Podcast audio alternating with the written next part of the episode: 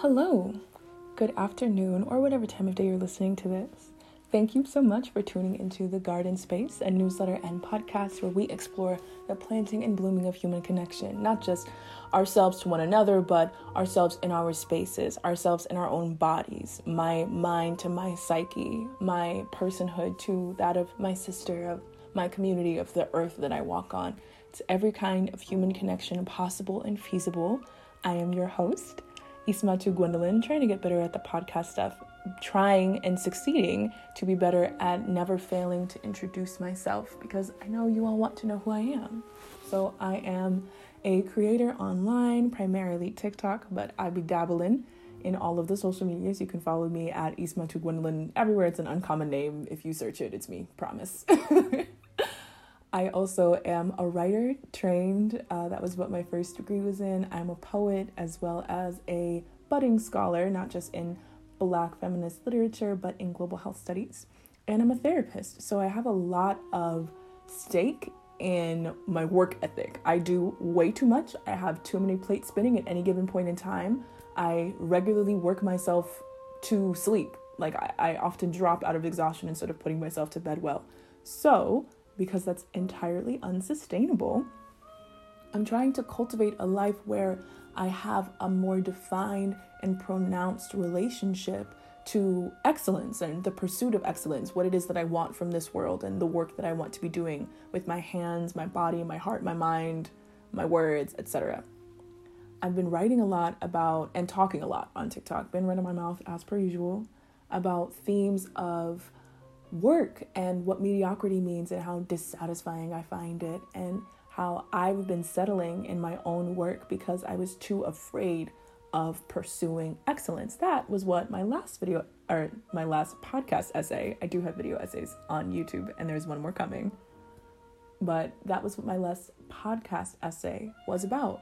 So I would encourage you to go back and listen to I Kinda Wanna Fuck Excellence. This is very much a part two to that. Usually I focus on standalone episodes. You can take whatever you need in the moment. But for this one, I would absolutely recommend going back and listening a little bit more. So, this video essay, one take reading, as per usual. I don't record these twice. It's just you and me in this space. I invite you into my bedroom. I'm having tea. I have my jazz note. I have my notebook out. I'm having lots of chamomile basties because I need the clarity. I need the patience. mm. Oh, that's good. The internet has been trying me lately, and it is good to remember that I have plenty of peace of mind in myself and with my jazz and with my tea. So I invite you to take a little peace with me right now. I'm going to read to you, one take reading, my new essay, The Pleasure of Excellence How Can We Be Great Under Capitalism? with some sub questions. Is the pursuit of achievement always capitalistic in nature? Can the drive for excellence and the stillness of enough ever coexist? Mm. All right, let's begin. This is an essay formerly entitled Pleasure in the Pursuit. I kind of want to fuck excellence part two. Hello. It is a Saturday in October and I am drinking a hefty amount of chamomile based teas. I write to you all, my internet friends, to both expand on and settle deeper in some ideas about excellence and what excellence might mean to us in a society that has hijacked our human relationship to work. I've been dwelling lately on themes surrounding work, pleasure, my own relationship with the pursuit of excellence as I reevaluate my own relationship to work. There are two comments I received that made me really want to delve deeper into the concepts of excellence and enough. I don't think I stressed how much they coexist quite happily in my life. So indulge me for a moment as we step back into my internal garden space where I house all my human connection, including my human connection with metaphysical concepts. The first comment came from an internet friend called Nicolette. I love that name. they really left reflectful and insightful comments under the first video essay that talks about shame and this internet friend talked a lot about the shame they personally feel that can come with knowing your own bar for excellence is too high for you at the moment. I have a lot of intense feelings around shame. I have a lot of intense feelings around not being good enough for my good enough bar. and the ready made answer a lot of loved ones give me, which is, oh, don't be so hard on yourself, or oh, just be patient. Those aren't helpful. Like that, that is just not helpful. Nicolette notes that they're still dealing with shame, even though they know they have to be patient with themselves. But that's not an easy switch to flip, and I agree. In this moment of reflection, they asked me, How do you develop patience with yourself when all you have known is shame? The second comment comes from an internet friend on TikTok that commented on one of my video essays about how exhausting intentionally staying in a place of mediocrity is if you want to be excellent. The video is linked here. It's in the Substack. If you're not in the Substack, you are missing out. But they said the following. I'm going to read the whole thing, so just, you know, I think that it's really worth thinking about. I honestly don't like this idea because my idea of great does not align with capitalism's idea. And capitalism's idea is not possible with my ADHD. And any amount of hard work is not going to get me to that. I understand that I have to define success on my own terms, but I don't live in a bubble. And there will always be a trace of that in my definition. I can't be expected to break free in my thinking of the institution that I am forced to act under. So I think what I maybe should do is be okay with my mediocrity as defined by these institutions while working to dismantle them. Because I cannot tell you how many times I've been told how smart I am or how sad it is that I don't work hard enough to do well in a school not designed to cater to me or accommodate my brain. I really like you as a creator and I'd love to see you expand on this. Well, here I am expanding. First and foremost, I want to be forthcoming about my own neurodivergence. I have ADHD and autism. I started therapy because I was low key low key mandated by my undergraduate academic counselors and I was originally being seen for manic depressive episodes. I also did not grow up with wealth and that's something that's assumed of me a lot on the internet, which baffles me a little bit. Not saying that anybody here assumed this, but in general, people think that I came from money, and I did not. I am deeply familiar with the neurodivergence capitalism one two combo, whopping you right in the hopes and dreams. I am also familiar with the constant heartbreak of adults that I loved and respected and wanted to impress, saying that they wished I was better at follow through or I could really make something of myself, as if like the me standing before them was not enough. That's not at all what I'm attempting to say, and I do not want anybody to feel like that when engaging with the work that I put out on the internet. So I would really like to get into the nitty gritty. Mm. I want to create some space for vulnerability as I share more about my circumstance, my community, and my internal relationships to work. This is extra vulnerable for me because you, listener, and I have a relationship in the first place because of my affinity for excellence and my familiarity with enough. I am talking to you about the work that I do that directly involves you. If you notice, I don't say content a lot, I say the work that I put out on the internet because I think that's a lot closer to what I'm actually doing, not just creating things to be consumed. I am putting in work. I'm putting in work to make something that I am proud of, that I want to share with people. It isn't just to be consumable, it's to exercise my own right to work on my own terms for what I want to do. So I'm talking to you about this, the person who I'm doing all this work for, with, because of, inspired by. And it's a little meta for me. This is a little itchy for me. So I really ask outright for your kindest possible listening ears. To address these comments, I need to be really transparent. And I realize that I'm speaking with two certainties that I can't expect of my audience. I just want to name them super clear. One, I have very clear ideas about what excellence and what success looks like for me outside of the drive of capitalism. And two, I am very familiar with where I need to be excellent and where I need to be enough. I would like to remind everyone of the conclusions of my last essay on excellence that my own personal definition of excellence is when I impress myself. But before we even begin discussion, I need to expand a little bit on the role of capitalism here. Point one comes from a place of relative financial stability, not just in my personal finances, but in my community support. In fact, way more in my community support than in my own personal finances.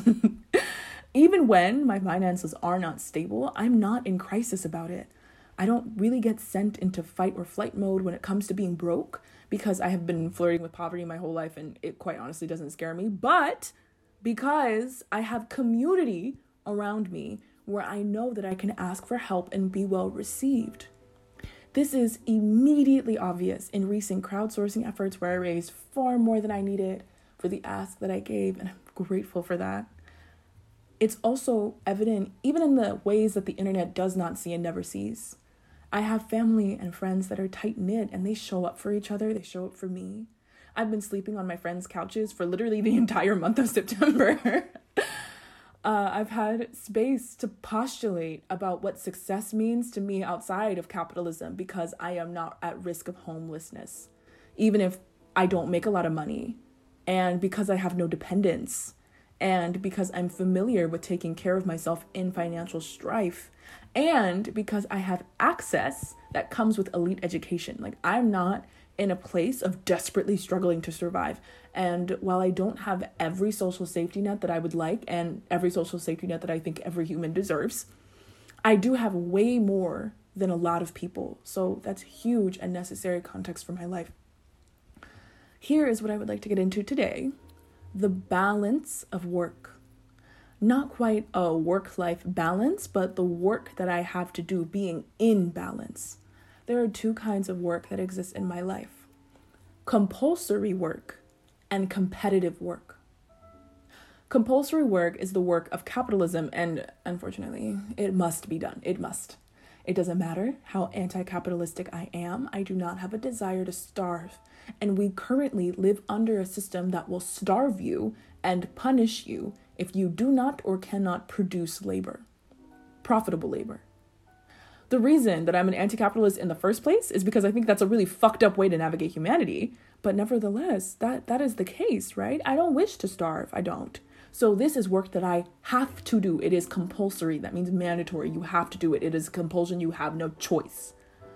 Compulsory work can also come with promotions or accolades or other kinds of fiscal and academic and professional success, and that, quite frankly, is not fulfilling to me. It's fucking not. I got them all. Like, I, I did all the things that I was supposed to do, and it sucked, and I hated it. and so I'm happy to have learned that lesson while I'm still in my early 20s to know that accolades don't do it for me. Promotion doesn't do it for me. Money don't do it for me. Okay, I know that I'm currently flirting with financial crisis, but that was not always the case for for my 20s.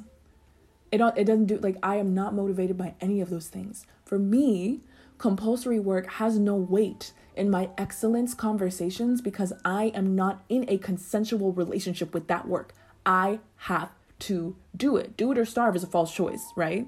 If it's going to be mandatory, whatever I can do to make this work, the work that I have to do, as kind and as tolerable to myself as possible, I'm gonna do it. Whatever it is, I'm gonna do it. And that's really sincerely as hard as I think about it. I give compulsory work enough of myself to make me feel safe and stable. I do enough mandatory money work to be an asset to my future self and my community. I want to be really clear that doesn't mean that I have a desire to live in poverty or live in a constant amount of lack. I want to do enough so that I don't have to deal with lack or not treating myself well or screwing over my future self. When I am unable to perform in this area because compulsory work is rarely kind and it is often inadequate in its returns, I am able to lean into my community for support. So, in turn, I do my best to make sure that my compulsory work things are helpful and life giving and community oriented rather than working at Goldman Sachs. Uh, full offense to anybody that works at Goldman Sachs. I was about to say, oh, no offense. No, full offense. I think you should get a better job. Excellence in compulsory work is a happy byproduct. I'm not out here trying to do excellent things in my compulsory work because I believe in accolades or promotion or I believe in excellence for the sake of excellence. I don't think that. It is a happy byproduct. Now, I think I'm an excellent therapist because I greatly care about my uh, my constituents. I care about my my clients but that means excellence was a byproduct. Because I care about you, I'm going to work as hard as I can, and thus I'm excellent. That's a different thing than I want to be excellent because that's the point. Excellence and compulsory work is a happy byproduct. It is never the point for me. I want to say here that the comment from TikTok, um, I think it is imperative that you do have spaces where you can exercise work without the thought of capitalism. I do not believe there is no way to free my mind from the systems that we have in place, even though the systems that we have in place are still here. I have to be able, in fact, to free my mind of the pressure of economic pursuit. I would argue that it is an absolute necessity that you have mental, emotional, spiritual, and work spaces away from that. Because then, where is the work that you do that has nothing to do with pre made, freeze dried, mass produced ideas of success? You have to make yourself space away from all that pressure. Otherwise, where will you find the strength to world build? Like yes, you can care you can tear shit down. You can absolutely tear shit down with a mind that is completely addled by the smog of the systems, but also where is your space to imagine what it would be like to have something in its place? How do you know what you're ushering in by tearing all this stuff down if you don't have any free space to dream? I want to be really clear. This is not an indictment, and this person feels like a teenager. I can't quite tell, but they feel on the younger side. I did not have the agency, the space, the mental fortitude to think about my life and to create spaces for myself untouched by the evils of capitalism until I was at least well into college. So this is not something that happens overnight, but I do want to say that I disagree with the idea that it's impossible to have free spaces in your own mind. I don't think it's possible. In fact, I think it's absolutely necessary for the work of abolishing capitalism and for the work of abolishing the prison industrial complex. For the work of literally saving the planet, because that's what we have to do. So, if I do not engage in excellence or conversations about excellence, in compulsory work, then where do I? Okay, enter competitive work. Competitive work. the work I am doing for the sake of being better.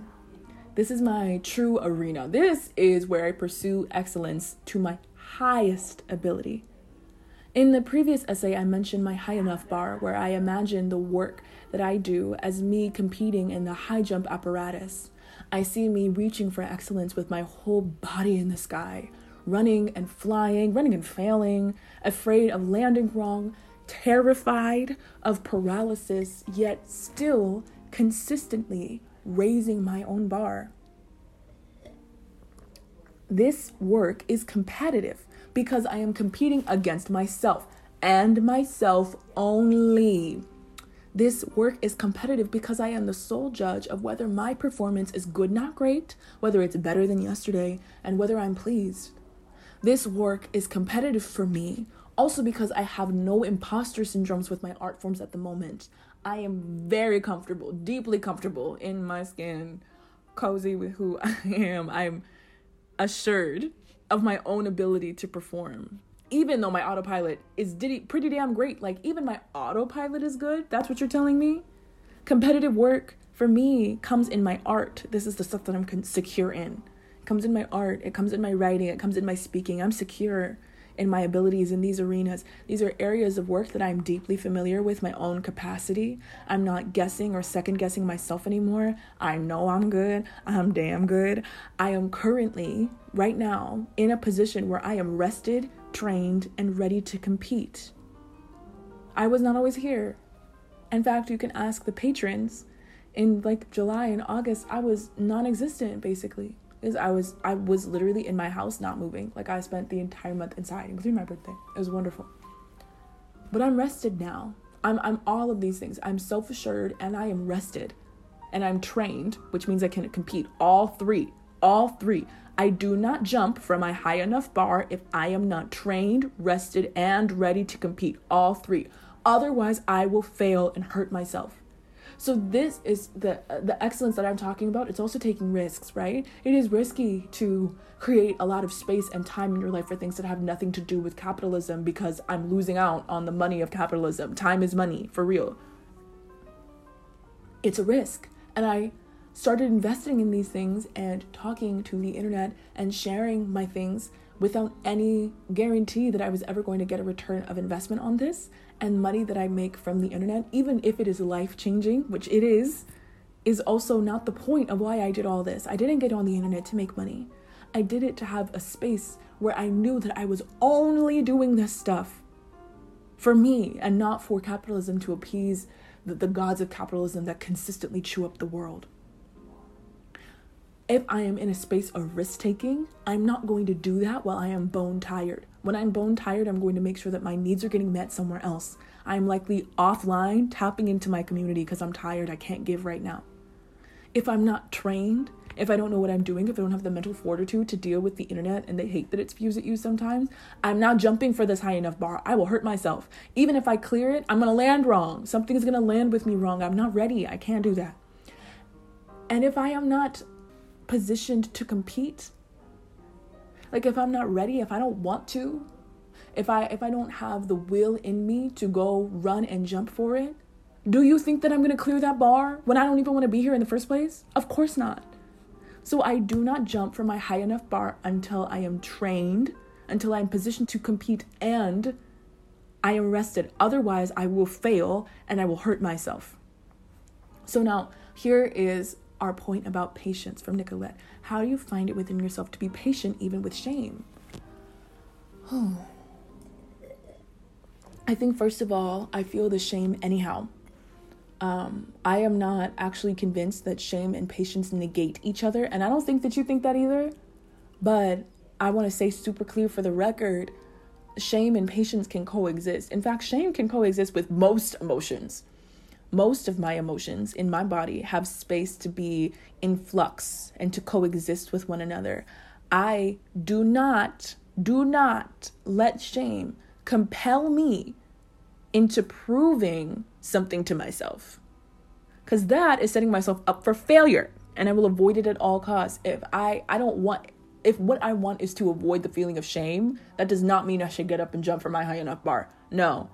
Because I have to want it. I have to want the bar. What I want is to avoid something else. So I'm using the work as an excuse to avoid the shame. Mm-mm. I will hurt myself up there. That's how I that's a recipe of overwork for me. Prove it to yourself. I'll never prove it. Shame is a, a monster in that way. It'll eat and eat and eat and eat and eat you up. That's not going to work.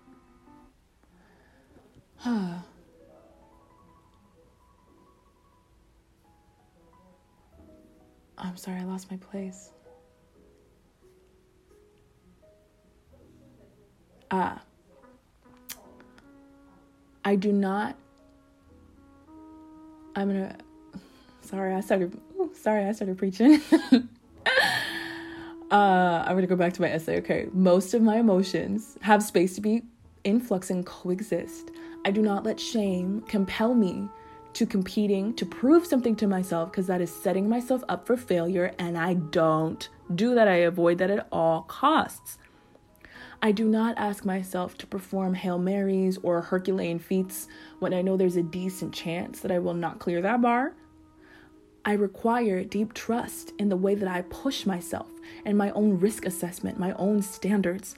That sort of clarity only comes from sitting my ass down in my spaces of enough for sometimes literal years until until I was cleared to play again. That sort of clarity in myself and, and what I want, what my body wants, the my the trust that I have in myself came from years of sitting my ass down and thinking about it it was fucking frustrating. It was awful.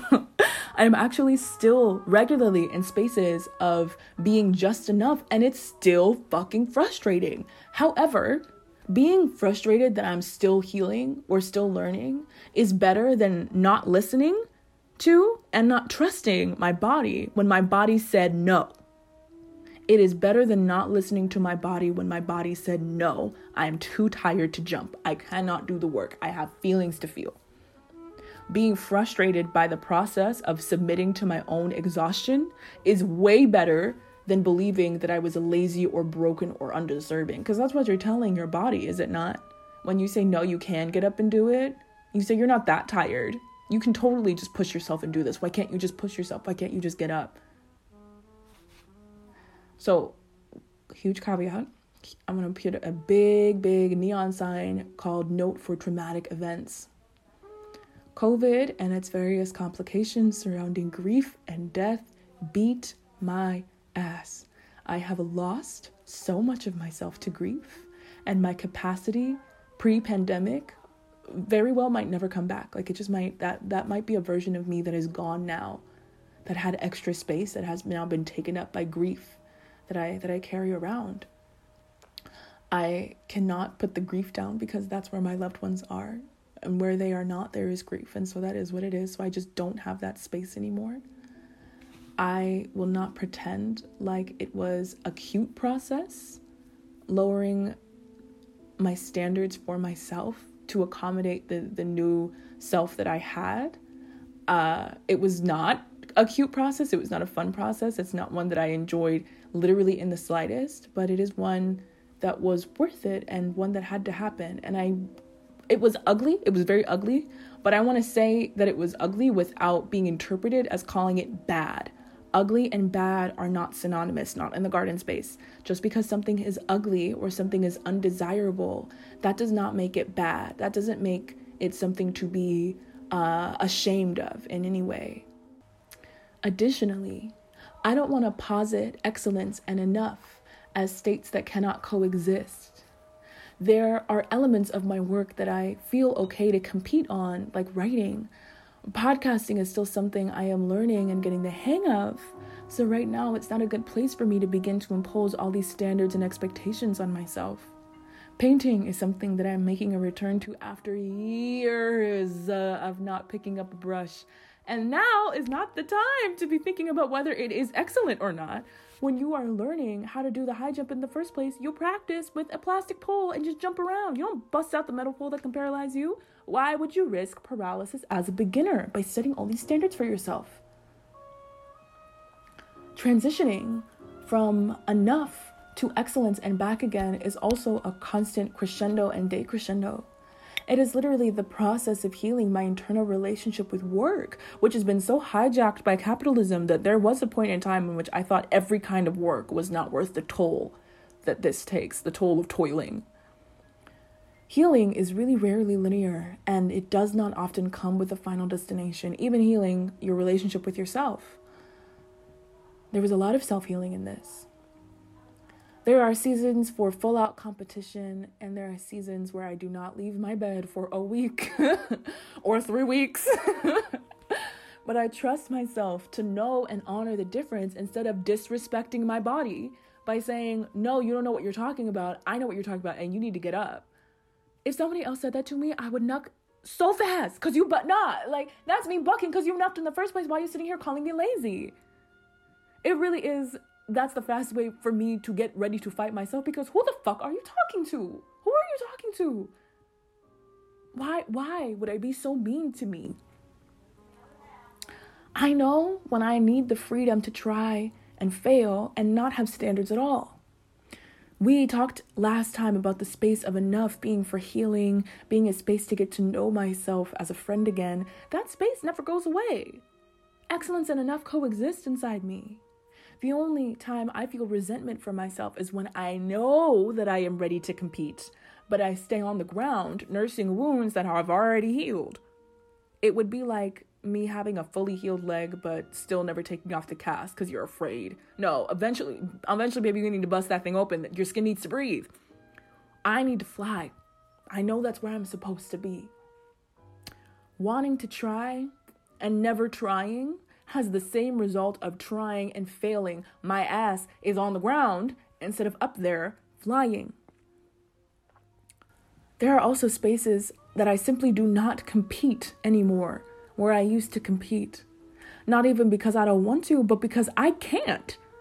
The person I was when I was able to do those things is not around anymore there's a lot of grief and shame in that for me. And I don't want to pretend like I don't see those parts of myself in, in my performance and what I'm missing now. It feels like a chunk of my brain is missing. Grief takes up a lot of space. And I do feel shame when I miss my own benchmarks, especially in knowing what it feels like to impress myself and having used to, having been used to a capacity where I could impress myself on the regular. I mean, in part though, give credit where credit is due. One reason that I don't impress myself on the regular right now is because my good enough bar is so damn high. I am a bad bitch. What do I look like being easy to impress? That's just an aside. It's a shout out to the last essay.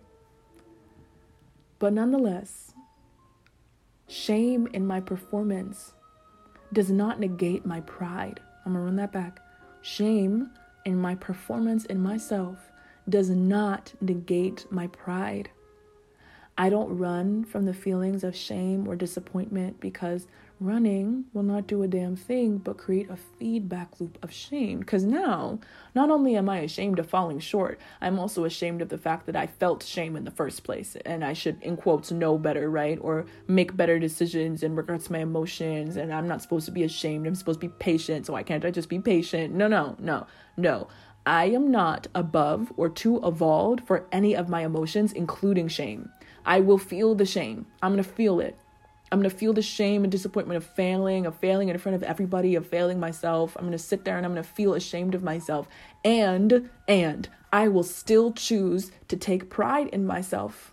There's nothing that I can do and no failure that I can have that wouldn't make me proud of me, so long as I am actually up there trying my best to defy gravity. Are you kidding? I can feel the shame and still choose to take pride in myself. I think this is why I can find so much pleasure in my work. I am proud of myself always. It feels like the sweetest, easiest kind of good there is when I am openly and relentlessly proud of myself. I am too damn proud of myself because I'm too damn good. Love Ismatu Gwendolyn. Oh, that was fun. Wait, is the song over? Oh, I love it when that happens. I love it when that happens. It feels like we just got home from a nice, good, long drive. All right, well, thank you all so much for tuning in. This has been some notes, some loose thoughts from my garden space to yours. I hope they plant something in you and make something grow. And if they grow something that you don't like, you can just pull it out. Just pull it out. Something, some, a, a weed in one place is a, a good thing in another. So I hope that it was able to bloom more flowers than weeds for you, though. I'm finally back from my road trip. If you were following along on the Substack, I'm back on my road trip. Um, I'm at home. I'm with my mom. Way more things are right in the world than wrong. Uh, the internet gave me a lot of money to graduate from U Chicago, so I'll be graduating officially in the winter quarter. And I'm so fucking excited. Anyways, I gotta get off of this. Thank you so much for talking a little shit with me and for learning with me. I appreciate you all. I'll see you next time.